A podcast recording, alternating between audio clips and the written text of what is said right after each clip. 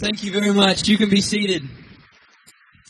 Well, it's good to be back in Charleston, and uh, as as Dad said, uh, we're celebrating four years. It's been an amazing four years, and God has certainly been gracious to us. We're looking forward to many, many more. In that right, babe? Going to be many, many more.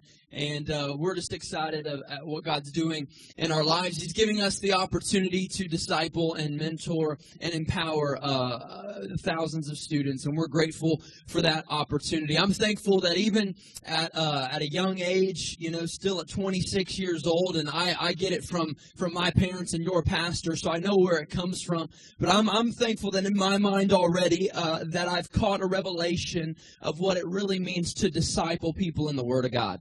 Um, and that's what we do with our students. Um, uh, we're not that youth ministry uh, that has pizza parties all the time and uh, we just go on fun trips. We're that youth ministry that believes in empowering a generation uh, to pursue the call of God that's on their life. And, and we have fun doing that. And uh, even this last week, we had students in our youth ministry preaching. We had uh, one of Bethany's small group girls who's a rising sophomore in high school preach the word to her peers of probably 400 students. And that's the stuff that I love love sing. And uh, I'm thankful that God is giving us the opportunity to do that. I don't care uh, where you go. Um, it's all about discipleship. It's all about empowering people for the ministry of God. Amen.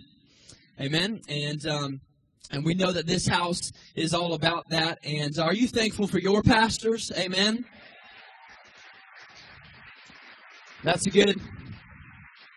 They're uh, they're they're exceptional uh, parents and pastors and leaders. I've seen a lot now. Had the opportunity to see many, and uh, and these are first class that you have right here at Legacy Church. And uh, what makes a first class pastor? It's simply a pastor that'll open up the Word of God and preach it front to back preach preach the good, the bad, and the ugly. And uh, and the truth is is that there's uh, there's many men around the world who uh, who will preach uh, what their congregation wants to hear, perhaps rather than what they need. And uh, and the people will love him for it. But the truth is that he didn't love the people.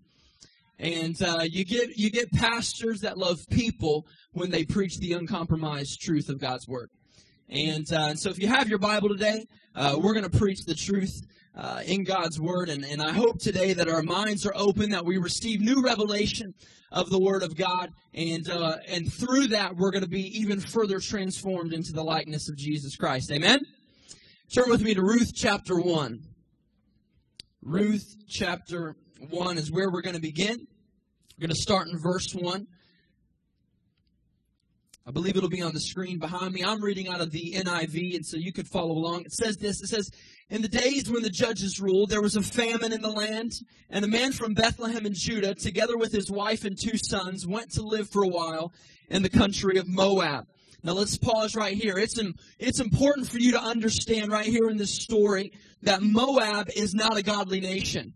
Okay? It's a nation filled with heathen people, pagan gods, and immorality. That's what lives in Moab. But at this point, Moab has got the goods, it's got the food, and so that's why this particular family is going to, to move there. And the man's name was Elimelech, and his wife's name Naomi, and the names of his two sons were Mahlon and Chilion. And they were Ephrathites from Bethlehem of Judah. And together they went to Moab and lived there. Now Elimelech, Naomi's husband, died and she was left with her two sons. They married Moabite women, one named Orpah and the other named Ruth. And they had lived there about 10 years. And both Mahlon and Chilion also died. And Naomi was left with her, without her two sons and her husband. And when she had heard in Moab that the Lord had come to the aid of his people by providing food for them, back in Judah, Naomi and her daughters in law prepared to return home. So basically, they've gotten word now that food and provision has been brought back to the people of God in Judah. So they're packing up their bags and they're planning to head back to Naomi's homeland, the nation of God. However, Naomi and, and, and Ruth and Orpah, they will be returning by themselves because Naomi's husband and her two sons have now passed away. Isn't that interesting? Isn't it interesting that people pass away in godless country? That people die in godless country. They were worried that because of the lack of food, they were going to pass away in the nation of God when in reality, they moved to where the food was, but it was in godless country that, that they passed away and they died. That's, that's very interesting. Let's continue in verse 7. When her two daughters-in-law, she left the place, had been living, they set out on the road to take them back to the land of Judah. Then Naomi said to her daughters-in-law, Go back, each of you, to your mother's home. May the Lord show kindness to you, as he has shown your dad and to me. May the Lord grant each of you that you will find rest in a, another home of another husband. Then she kissed them and they wept aloud and said to her, We will go we will go back with you to your people. And Naomi said, listen, return home, my daughters. Why would you come with me? Am I going to have any more sons who would, who would be able to be your husbands? Return home, my daughters. I'm too old to have another husband. Even if I did, even if there was still hope for me, even if I had another husband tonight and gave birth to sons, would you wait till they grew up would you remain unmarried for them? No, my daughters, it would be more bitter for me than for you because the Lord's hand has gone out against me. Then they wept together, and Orpah kissed her mother in law goodbye, but Ruth clung to her. You need to underline that. But Ruth clung to her. Look, said Naomi, your sister in law is going back to her people and her gods. Go back with her. But Ruth replied, Don't urge me to leave you or to turn back from you. Where you go, I will go. Where you stay, I will stay. Your people will be my people, and your God will be my God. Where you die, I will die, and there I will be buried. May the Lord deal with me, be it ever so severely, if anything but death separates you and me. When Naomi realized that Ruth was determined to go with her, she stopped urging her. So the two women went until they came to Bethlehem. When they arrived in Bethlehem, the whole town was stirred because of them, and the women exclaimed, Can this be Naomi? She says, Don't call me Naomi. Call me Mara because the Almighty has made my life very bitter. I went away full, but the Lord has brought me back empty. Why call me Naomi? The Lord has afflicted me. The Almighty has brought misfortune upon me. If you're taking notes this morning, which I highly suggest, I've entitled this message, The Story of Redemption. A story of redemption. In fact, that's what the entire book of Ruth is all about. It's just a beautiful a beautiful story and scenario of, of grace and redemption. And I'm going to preach for several minutes this morning, and I want to encourage us in light of evangelism as we wrap up the message, and we're going to get into how this all applies to us witnessing and being the hands and feet of Jesus and telling people about the love of our God. And I just want to encourage us uh, on and, and bring some fresh revelation out of what we can see from these two women, Ruth and Naomi. Ruth and Naomi. And as we receive revelation and understanding, what it does is it uh, it allows us to look more like Jesus Christ. And you can hear 300 sermons inside of this year, and if you look nothing more like Jesus Christ than than when you started the year, then the truth is it's not the messages, it's not your pastor, it's probably your application of God's word. And so this morning, why don't we get our Bibles ready? Why don't we get our pens and paper ready? And let's uh, let's diligently seek understanding in the Word of God this morning. Amen. Amen. Let's pray one last time. Father, we love you and we do thank you for your Word. God, we thank you that it says in Isaiah Father, that the, the grass will wither and the flower will fade, but it is your word that will remain forever, God. And so this morning, we open up your word, God. Let us see revelation. Let us hear revelation, God. Let us hide it deep down inside of our hearts that we might not sin against you, God, but that we might pursue righteousness and holiness with everything that is within us. God, we love you and we thank you for your son, Jesus. We thank you that you are with us in this place this morning. In Jesus' name we pray. And everyone said, Amen. Um, you know, uh, as Dad was sharing some of those uh, brief stories, uh, you know, growing up um, and and being that wild child, there was uh, there were there were many many times and many examples, and we don't even have time to get into all of them this morning. But I can remember specifically uh, certain things that I was instructed to do. Um, that my parents would look at me and they would say, "Clay, you are to do this. You are not to do that." And many times when they would say, "Clay, you are not to do this," um, I would somehow in my mind try and, and figure out a way as to how I'm going to do that. Um, it's it's just rebellion. Um, that's what it is. It's just sheer disobedience, and we've all done it, and we've all been there. And uh, and what we do is we try to justify why. Well, I I know that's what they said, but um but you see, this is kind of this is kind of my justification. This is my little circle that I think by doing it's going to make this appropriate. And, and, and, so we come over here and we try to justify, even though we've been instructed not to do this, we, we will try to find a way as to how maybe it can fit in, maybe it can be appropriate, maybe I maybe I can do that. And as I read this story and I thought about examples in my own life, that's exactly what's going on here with Naomi and her family. Is that they, they wanted something, even though they were instructed by God that they had no business being in the land of Moab. They had no business going into this pagan nation. They wanted something. And so what their justification process was, was, was food and prosperity. There's no food here in the land of God. There's no food in Judah. There is food in Moab. So that, that's, that's a pretty good, that's a pretty good excuse. Why don't we travel into Moab and, and check it out? They had no business being in Moab. How do we know that? Well, Numbers chapter 25 tells us that sexual immorality was in Moab. That's why they had no business being there. Deuteronomy chapter 2 tells us that, that God tells Israel that they're not ever going to receive the land of Moab, that, that is no concern of theirs. They got no business even worrying about it. In Deuteronomy 23, the Bible says that Moab's not even welcome in the assembly of the Lord. And in Judges chapter 3, Moab actually rules over Israel for a period of time as punishment. Okay? So this is a, a pagan, heathen people that had no business being there. What I want to do is I just want to draw three quick revelations this morning, three things that I found as I was studying the scriptures, three things that the Holy Spirit spoke to me, and we're going to move quick. Number one, the first thing is we need to learn to stay out of godless country. Stay out of godless country. You see, this is where our story begins inside of Ruth chapter 1 with immediate disobedience to God's word and God's direction. Immediate disobedience. And so it is many times in the life of the Christian. When we look at our, at our world and things are going belly up and everything's falling apart and it's turning chaotic and out of control, many times it can always be traced back to rebellion and disobedience to God's word and God's direction. Most, most every time. In fact, you know, the book of Ruth doesn't even really give us a, a, specific reason as to why the famine was in the land of Bethlehem, which interestingly enough means house of bread. Okay, not at this point. Uh, but the Bible does define this period of history by saying that every man did that which was right in his own eyes. Okay? So it could be assumed that the famine was uh, indeed a direct punishment because of wickedness and rebellion uh, on behalf of the people of God. Well, well, Pastor Clay, I mean, you know, uh, Naomi and her husband, they were just uh, they were just trying to do something good for their family. Is it wrong to want to provide for your family? They were just they were just trying to get some food on the table. And there was no food, there was a famine. That's that's the only reason they were going to Moab, Pastor Clay. I, I understand why they were going. Still doesn't justify wandering into godless country. Still doesn't justify wandering into godless country. You see, when it comes to obedience to God's word, there is not a good enough excuse to wander into disobedience.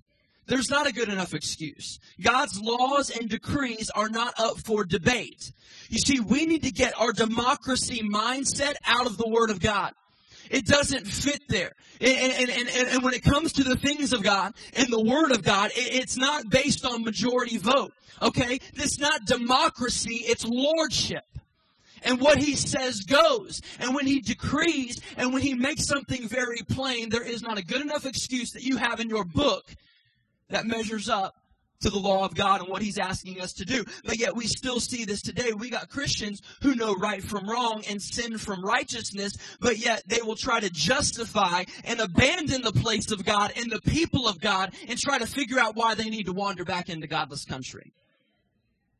You got no business being in godless country, and we see this happening all the time. By, by way of a few examples, I hear this all the time. Well, well, Pastor, I just I just got more friends at my other hangout than I do in the church. They're just they're just better friends to me. Oh, where's that? The club? Is that where it is? The, the, the bar scene, is that where your better friends are? And, and, and we try to justify well, well, Pastor, I'm just, I, I, know I'm, I'm dating this new person. Oh, really? That's great. Where do they go to church? Well, you know, they're just not really in church right now. You know, they just, uh, they just had, had some issues. You know, they, they say they're atheists, but I'm, just, I'm going to lead them to the Lord. Oh, really? Really?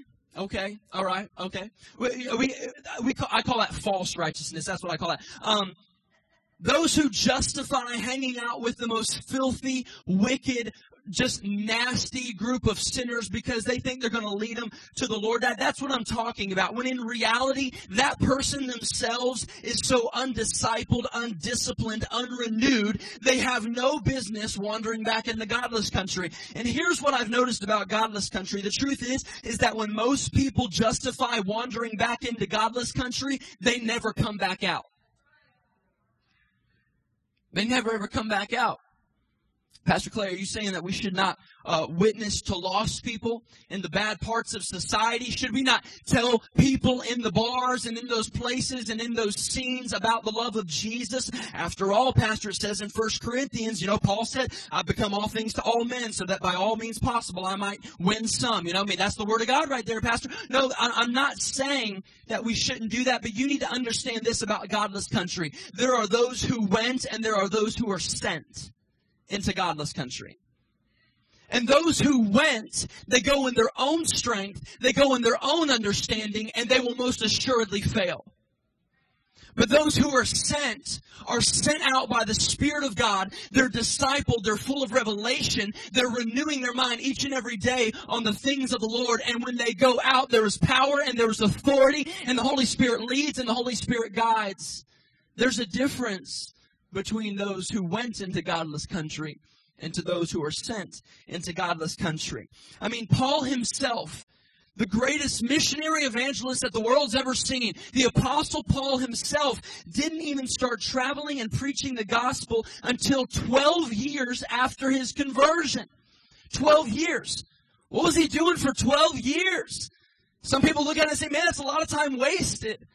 That's no. Why, why was he wasting so much time? That's, listen, understand this. If you will take time to get discipled and renewed, then you will actually accomplish more for the kingdom of God in less time than if you had more time and less of his spirit. That's why discipleship's important. That's why it, it, renewing your mind is important. That's why all of these things that I know that are coming out of this local house are important because it sends us out with power. And we just don't go flippantly into godless country where we will surely not return. And sometimes, you know, I, I, I see, I see Christians that have been saved for what, one or two years, and they've only been in church maybe 50% of that time, and they try to justify why they need to go back into godless country. No, you don't. And they try to justify it. Pastor Clay, I thought, I thought you said we were going to talk about evangelism today. This doesn't really sound like evangelism.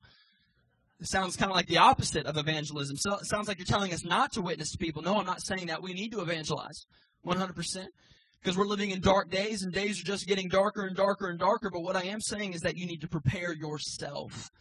Prepare yourself. Prepare yourself. Okay, I'm going to prepare myself. I'm going to prepare myself. I'm going to, going to read more of the Bible. I'm going to, going to listen to more messages. No, no. See, most Christians don't need more messages. You just need to walk in obedience according to the ones you've already heard. You just need to walk in obedience. Here's what I, I, I, learned about most Christians. Most Christians are educated way beyond their level of obedience. Way beyond their level of obedience. We need to prepare ourselves. We need to be obedient. For, uh, for compromised Christians will not survive what is to come for the church of Jesus Christ. Christians that are compromised, you know those people, middle of the road, path of least resistance uh, kind of people, they will not endure godless country. It will only be those that are deeply rooted in the Word of God and constantly led by the Spirit of God. You see, when, when a compromised Christian walks into godless country, even if the intent of their heart is okay, when a compromised Christian walks into godless country, they always get more than they bargained for. They always get more than they bargained for. Naomi and her husbands, or husbands, good grief. Naomi and her husband and sons, they went to Moab looking for food and provision. But, but I want you to look right here in, in Ruth chapter 1, verse 4. It says this about Naomi's sons. They married Moabite women. But wait a second. I thought we were going to Moab for food. I, I thought we were going to Moab because we needed some goods. We needed to stock our pantry up. I, I thought that's why we were going to Moab. No, you see, compromised Christians always get more than they've bargained for when they walk into godless country. And for the people of God during this time, it was against the law for them to marry and create unions with pagan people, but yet that's exactly what her sons did. That's exactly what they went to do. You see, you will always get more than you've bargained for when you wander into godless country. And what I saw as I was studying this passage is that Moab, you see, it had what the flesh desired for Naomi and her family. Their flesh desired food.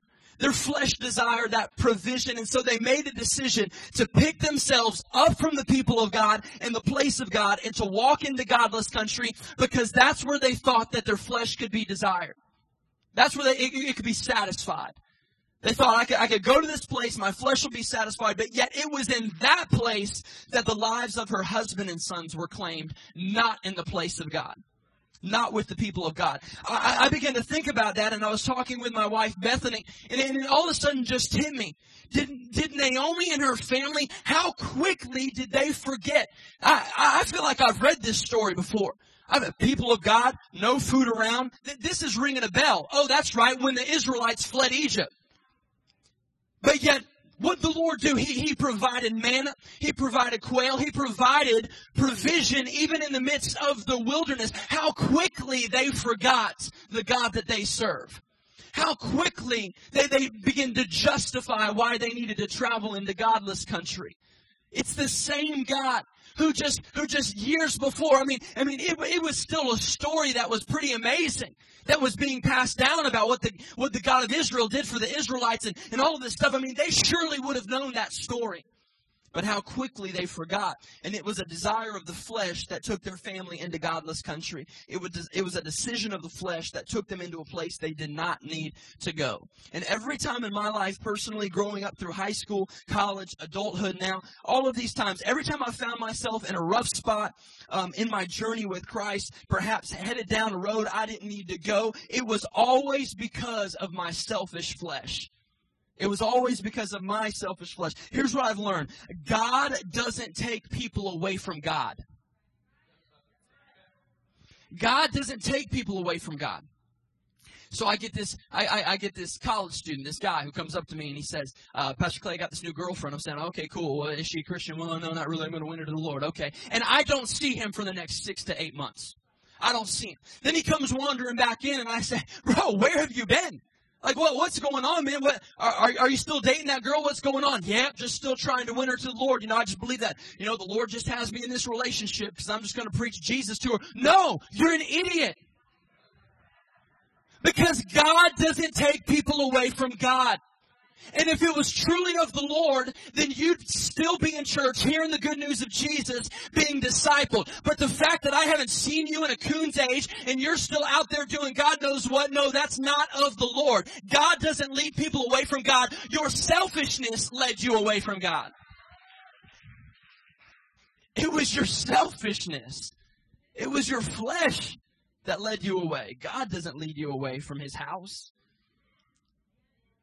And you see, famine represents, it represents struggle, represents trial, it represents pain, it represents perhaps a cross to bear inside of our life. And I wonder how many Christians, when the famine hits their life, actually stop and intercede and pray and weather the storm, and then how many Christians just immediately try to justify why it's time to pack up and leave where God has you. Has it ever occurred to you that maybe the famine is not of the enemy? Ever occurred to you that maybe the famine is simply a cross? Just a cross. It's foolishness to even think of escaping a cross that God has laid in our path when you ought to pick up and carry it. When it comes to famine, you know, don't just sit down and strategize and plan your way to escape it, especially when you know that you're in the place that God wants you to be. Don't just sit there. Sometimes in, when struggle and trial and famine hits the life of a Christian, most of us, especially us evangelicals, we sit down and we just start casting out demons and binding strongholds and all these different things. We're rebuking the devil when sometimes I wonder if it's actually not the devil. It's simply a cross that's been laid in our path for us to carry and carry well all the way glorifying the Son, Jesus Christ all the way glorifying. You know, I pray when I get to heaven one day, I pray that God doesn't look at me and say, you know what, Clay, you spent a lot more of your life uh, trying to escape the cross than picking it up and carrying it. Need to pick those crosses up Sometimes it's not of the devil, it's not of the enemy. Sometimes it's there because it's just an opportunity for you to pick up your cross, exercise your faith, put your trust solely in the hand of God, and begin to weather that storm. And you know what will happen is on the other side of that storm, you'll look more like Jesus. He preaches the gospel to us in this way. You'll look more like Jesus on the other side. It's amazing. The second revelation I had as I was reading these scriptures is number two, the power of resolution. The power of resolution. The story goes on to tell us in verse 6 that food and provision actually came back to the people of God and the nation of God. Isn't that interesting? It always does, uh, because God is a good God. And so Naomi plans to return home now, but she tells her daughters in law to stay behind and not to come with her. And I began to think to myself, what's going on here? Does Naomi not like them anymore? Does she not want to hang out with them? Does she not want them uh, to come with her? What, what, what's going on? Why is she telling them to stay? And I thought about this. You know, by this time in the story, Naomi is probably thinking to herself and realizing that this little trip into godless country might have not been the best of ideas. Because in a span of 10 years, she's now lost her husband and both her boys. They're gone. She lost what was precious to her. And now she's heading back into the nation of God. Did Naomi not want her daughters in law to come with her? What is going on? No, I think she absolutely did desire that. She did desire for them to come with her, but she knew that it would have to be a decision they made for themselves and not on her account. They got to make the decision for themselves. Why is that, Pastor Clay? Because obligated, compromised converts are of small value obligated converts are of small value. You see, those who make a decision to follow Jesus Christ must first sit down and count the cost and then make a deliberate profession of faith upon him. That's, that, that's what we do. For how can you be saved when you don't even know that you're in need of being rescued? Well, what's the cost then, Pastor Clay? Well, what's the cost that we have to count? Well, Galatians 2, verse 20 tells us I've been crucified with Christ. It's no longer I who lives, but Christ who lives in me. The life which I now live, I live by faith in the Son of God who loved me and gave himself up for me. So that, that's the cost. What, what, what's the cost? Dying to yourself. Being crucified with Christ, that's the cost. Matthew 16 says that, uh, for whoever wants to save his life will lose it, but whoever loses his life for me will find it. So what's the cost losing your life? That's the cost right there. A true disciple of Christ is one, I wrote this down, that walks in the same way that Christ walked in, that is led by his spirit, that treads in his steps, that goes where he goes, and that denies himself each and every day. Loses himself each and every day. I mean, listen, there are thousands of people who lose their souls for the smallest gain and the most worthless indulgence. They, they, they will lose their soul for the most worthless thing. And listen to me, church. Whatever is the object for which men forsake Christ, that is the price at which Satan buys their souls. Whatever is the object for which men forsake Christ, that is the price at which Satan buys their souls. See, we gotta, the, the Bible says that the redemption of their souls is costly. The Bible tells us. So why did Naomi not pressure her daughters-in-law to come back to Judah with her? Why did she not pressure them? Because she knew that they got to count the cost for themselves. They got to count the cost and realize this thing for themselves. I mean, keep in mind that the people of God in Judah, I mean, the people of God have, have now been on this roller coaster for, for, for years and centuries and ups and captivity and, and release and ups and downs and judgment, slavery, famine, all of this. I mean, it's crazy. And, and, and, and because uh, Naomi knew this, if there was anything in Ruth and Orpah that, that still desired their own people more than the people of God, then Naomi knew that when the testing and the trials come, they will abandon that place and they will go right back to where they came from. You see, you can't just come with me because you feel sorry for me or you feel obligated to me. You gotta count the cost for yourself, make a decision in a profession that you are all in. Because I'm here to tell you there will be trials and there will be tests and if you are not deeply rooted and resolution is not in your mind about the things of God, then you will abandon and you will leave and go back into godless country. Naomi knew this. Naomi knew this, and that's why that's why it was so important. Every disciple must count the cost, because halfway Christians will not inherit the kingdom of God when tests and trials come. They will depart from Christ and they will not withstand because their heart is not fully with Christ. But look at verse 16. I love, love, love, love what Ruth declares. I love what she says right here. It says, Do not urge me to leave you or turn back from you. Where you go, I will go, and where you stay, I will stay. Your people will be my people, and your God will be my God. I love that. You see, this is the power of resolution. This is the power of resolution. You see, church, the other daughter-in-law, Orpah, she loved Naomi too. I mean, I mean, I mean, she loved her. She loved Naomi, but yet she did not love her enough to leave godless country for her sake. She didn't love her enough. And in the same way, many people have a value and, a, and an affection for Christ, but they fall short of salvation by Him because they will not forsake other things for Him.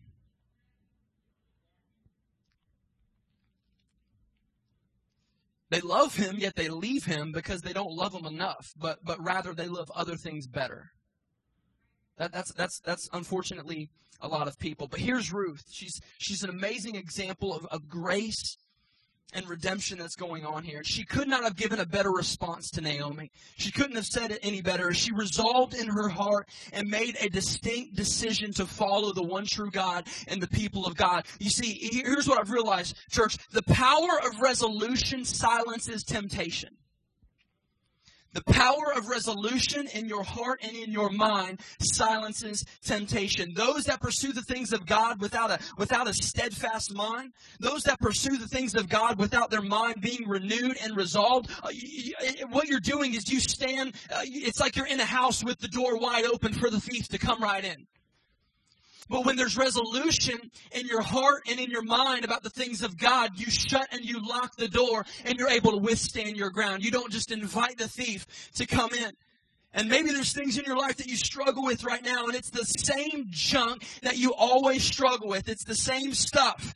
It's nothing new. It's been there for the last 20, 30, 40 years, and for some reason you can't shake it. Well, perhaps it's because you've never had resolution in your heart and in your mind about it. You've just been trying. Stop trying and resolve it in your mind by the Spirit of God. I mean, you can't do it by yourself. You're going to need the power of God in this. But you do it and you resolve it and you make the decision up. You make the, I tell our students all the time, I don't want you to try. I don't want you to try Christianity anymore, okay? Christianity is not some 30 day free trial that you get at the gym, okay? You don't like it, you'll just take it back. Stop trying this thing and commit your life. It's only those who lose their life in this will they ever find it again. It's not a buffet where you just, I, am going to take a little bit of that. I'm going to take, I don't know if I want green beans today. I don't want any of that. No, no, no. We lose our life in this thing. That, that's, that's when the power becomes available. And resolution is powerful in our mind. And not only did Ruth have resolution in her heart, but look at verse 14 with me. Ruth chapter 1, verse 14 says this the three women were together and they wept together. Then Orpah kissed her mother in law goodbye, but Ruth clung to her. The Holy Spirit spoke to me as I read that one verse, and He said, You know what, Clay? There's a difference between kissers and clingers. There's a difference between kissers and clingers. You see, what, what, what a kisser does is kissing is just like that that little uh, just little top of the surface flirtation. Now that, that's that's what kissing is really. And, and there's a difference. When I look, I see a lot of people in the church, and they have this little kissing spirit when it comes to the things of God. What does that mean? It means they like to flirt with Jesus a little bit. They like to they like to flirt with the things of God a little bit. I'm not, I'm just I'm not going to commit. I, am not really a committed guy. I just, I just like to flirt. Really, I'm just and, and, and so they just they just flirt. That's all they do. And and they got this kissing spirit. But then there's Ruth who clung to Naomi. There's Ruth who clung. I pray that a generation is rising up inside of the church of Jesus Christ, that we're not going to be satisfied with our little kisses and flirtation with the things of God, but we are going to wake up every single day, wrap our arms around the cross, and remember the sacrifice, recognize Jesus, that He is the way, the truth, the life, and we cling to the things of God. We cling. We don't. We don't. We don't just give a little flirtatious kiss to the things of. I'll, I'll see you later. I'll see you next Sunday, Lord. Thank you. Thank you very much. No, we cling each and every day to the things of God, and there's power in that. There's power in that, and there's a difference. We need to be a generation that holds tight, holds tight to the things of Jesus. Recognize Him. Believe in the resurrection. I'm here to tell you that is our only hope in this world. Is The resurrection of of Jesus Christ. In fact, Romans tells us the reason we have Scripture tells us that all Scripture is profitable. And it tells us that, that we have everything in Scripture so that we might have hope, is what the book of Romans tells us. It's all about hope. There's only hope in Jesus. There's only hope in, in the recognition. You know, I thought about Easter Sunday. It's obviously a few few weeks ago now. About Easter Sunday, thousands of people coming into churches all over the world and hearing messages by pastors and they probably sat down. I begin to think there was probably a lot who sat down and, and the preacher gets up on stage and he begins to preach about about the cross. He begins to preach about the blood of Jesus. He begins to preach about the tomb and the resurrection and, and all of those things. And, and I would imagine there's probably some people that sat in congregations and they're looking at themselves saying, oh, here's another, here's another message about the cross. Here's another message about the blood of Jesus. Here's another message about that tomb. Here's another message about the resurrection. Well, friends, I, I, I want to say this. What other message is there? What other message is there? Do you understand that for the life of a Christian, you are basing not only your current existence, but your eternal existence on one man? And if he's a liar, and if he is still dead, then we have no hope. Paul, Paul says that, that we are most pitiful, that we're futile that we are most pitiful if Christ is still in the grave. But I'm thankful that He's not in the grave, that He is alive, that He is well, that He moves, His Spirit hovers over the waters, that He's moving, that, that Jesus Christ right now sits up in heaven next to God the Father and He intercedes for all of us. Did anyone pray for you today? As a matter of fact, yes, the King of Kings prayed for you this morning. This is our faith.